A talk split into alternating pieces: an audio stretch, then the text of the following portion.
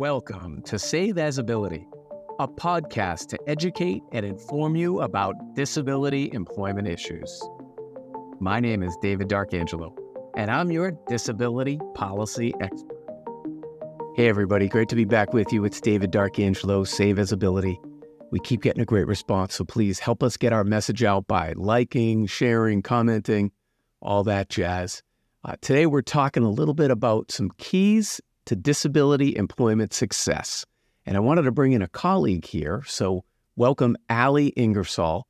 Ali and I are both on open inclusion, which we can talk a little bit about that, Ali, if you want. But really, I'd like to hear from you. You've got such a great story, and we've hit it off uh, swimmingly well over the past, what is it, year we've known each other about, Ali? Wow, it has been a year. Yes, indeed. I think it's been a year. So, really, I, I, you know, you can introduce yourself a little bit, but I'd like to soon thereafter get to your keys to disability employment success as a person who was not natively born as a person with a disability. Your story has been shared widely on LinkedIn. I think that's how I first kind of admired you is through that because uh, your story is so genuine and truthful and, you know, at Open Inclusion, we talk about like ableism and, and what is and isn't ableism. And I just find that you defy that and you're kind of like a barrier breaker there. And I, I think that's a good thing. That's some of the things that, that I've tried to do throughout my career. So with that, we do not fit in a box. No, we don't. So with that, I want to welcome Ali Ingersoll and turn it over to you for a couple of minutes, Ali. Pleasure. Thanks for having me, David. Um, just a brief background I'm 40 years old. I broke my neck in 2010 in a shallow water diving accident, leaving me a C6 quadriplegic, paralyzed from the chest down with paralyzed hands. I spent after my accident about seven years in hospital with medical complications, working as a full time professional as a day trader. And then I started fighting health insurance companies when I had a year in bed with a major pressure sore. This started my advocacy career in the disability community which then led to a very long road of how I got here as a disability strategy consultant. So, marrying my business and entrepreneurial background with my passion for the disability advocacy community, of which I do a lot of work, um, and work as a keynote speaker and a day trader still to this day, and also as a writer. That, that's Ali in 30 seconds. And that's a great overview, Ali. And really, again, I think the thing I valued most is breaking down those barriers and talking about the, the real life day to day stuff that it means to uh, work with the challenges that have been uh, put upon you that you that you encounter. And one of the most revealing things, and I think where you've really gotten good traction, is with transportation. And so, if you're a person with a disability, like you know, typical barriers are transportation, and figuring out ways to ameliorate that transportation can be very challenging. Whether it's a short thing or a long thing, you know, looking at your what you have to go through to be able to get on an airplane. And the way they treat you like cargo is just, you know, it's just terrible. We have miles to go here in America to be able to provide better accommodations for people. Maybe you can speak to that a little bit as one of the keys. Sure. Um, I would speak to accommodation. I also think as it comes when it comes to employment, especially for all folks with disabilities in the pan disability community, I think it really needs to be broken down into youth employment opportunities versus adult employment opportunities. Um, and then from an outcome based, technological focused workforce, which we can dive into, and then wellness and belonging with addition to accommodation. So those are the kind of the four high level umbrella pillars um, breaking down between youth and adult, which I will let you ask the next question or I can keep diving right in. Yeah, no, I mean, uh, uh, employment is a journey, just like disability is a journey, just like our whole human experience is, right? The human condition. And the the challenges and opportunities encountered by people at entry level stage of their career versus the mid stage versus the you know the a more senior stage a more mature stage maybe you could talk a little bit about some of the things that you've experienced because you spent a large amount of your life without a disability kind of breezing through those stages? Absolutely. So I spent most of my life um, in my early 20s in politics and then as a financial assets day trader um, when I was able bodied and I could work from home. So I never thought about accommodations. I didn't think about disability or the community.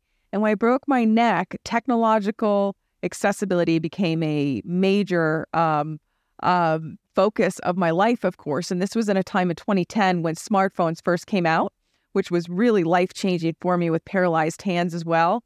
And years later, when I started to dive into the professional workforce, I have a very entrepreneurial business background, but I started to dive into the corporate world of DEI, diversity, equity, and inclusion, looking for a job there. And I was actually rejected over 17 times in a month. and um, I got very far up in the interviews, almost four, four, four to five, six interviews up. And then I got the rejection letter. And it usually came, and I noticed a pattern after a conversation with HR, explaining to them, I can't hide my disability. It is a seen disability. Um, these are the technological accommodations I need. And then I got a rejection letter. So I take that as a pattern. And so that is a very important outcome. And I think a lot of companies focus and they give it the lip service, the DEI lip service, as I say. And that's a huge mistake because I know many folks, as I'm sure you do in the corporate world, where it's just a piece of paper. They don't authentically, holistically weave it into their culture of wellness and belonging, which is huge, especially if you're in the mid phase or later phase in your career and you have the skill sets already. I'm not speaking to youth employment at the moment. What types of programs are um, companies offering and setting up for those with different access needs who move, think, communicate differently? Yeah. And that could be for a couple of different reasons. One, they simply don't know how to do it. Or two, they're they're somehow air quotes scared away because it's like, well, how are we going to be able to do this and liability and all these other things that you know, I think and that's where ableism about, comes in, but it's that veiled ableism. It really is veiled. They don't ableism. know what they don't know, and they're scared to ask. That's exactly the right. The two of us are very open and authentic. I put my whole life online, the good, the bad, the ugly, and you know. So your story uh, fits with the data that we've talked about in previous episodes, where the field uh-huh. study was performed by Rutgers, and you know it was disclosed yes, in the I'm... interview, and we've showed that there's less interviews and things like that. So, uh, but I know you're a positive person, as am I.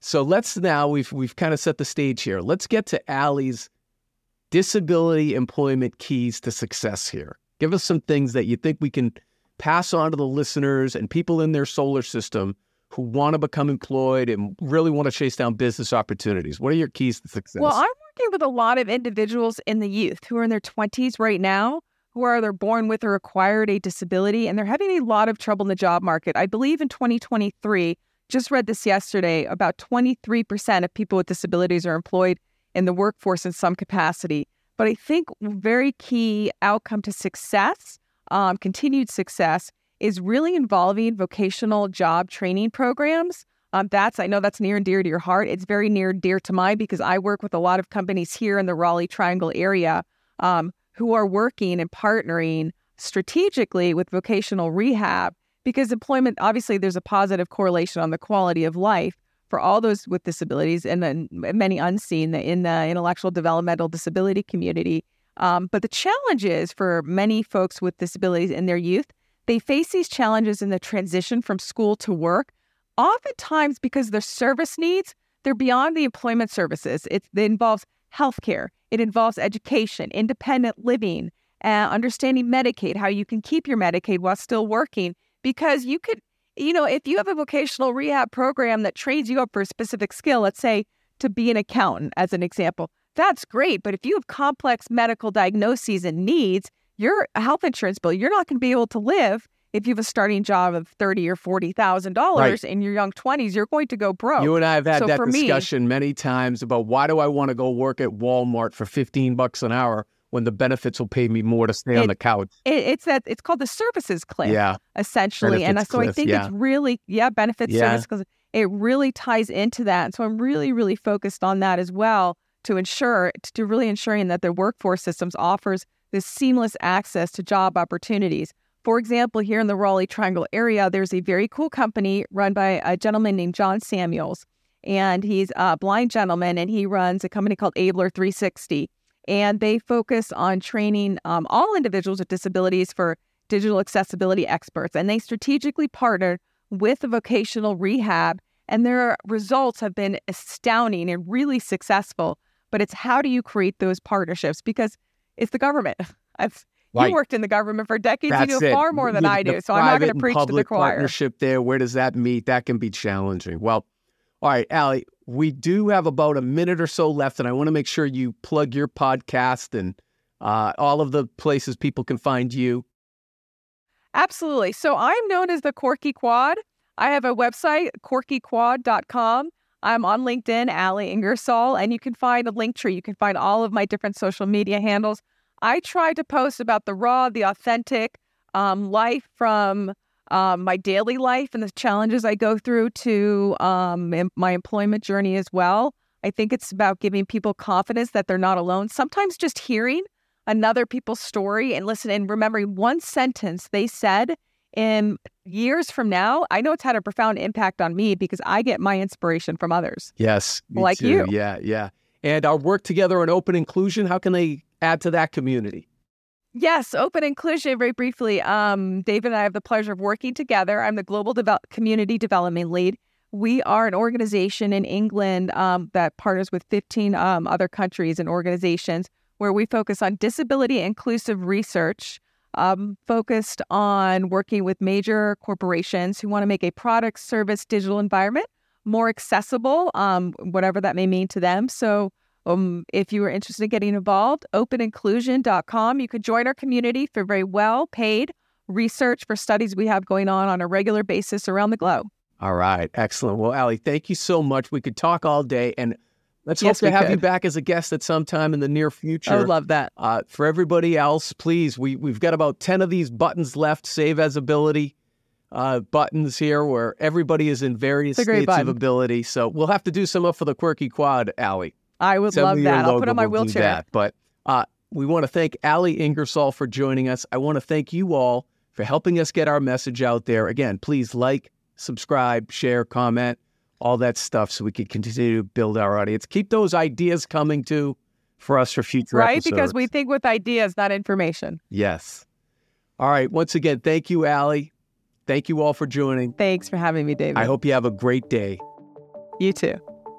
For more information about disability employment issues, please visit our website, disabilityemploymentsolutions.com. The Save As Ability podcast is available on Apple Podcast, Spotify, our YouTube channel at Disability Policy Expert, or wherever you stream your podcasts. Subscribe, stream, rate, and review our shows. Your ratings and reviews help our show reach new audiences. Produced by Pod Pro Entertainment. Save As Ability lives within a network of podcasts located at podproentertainment.com. Hashtag the new radio. Again, my name is David D'Arcangelo, and I'm your disability policy expert. Until next time. Thank you. I hope you have a great day.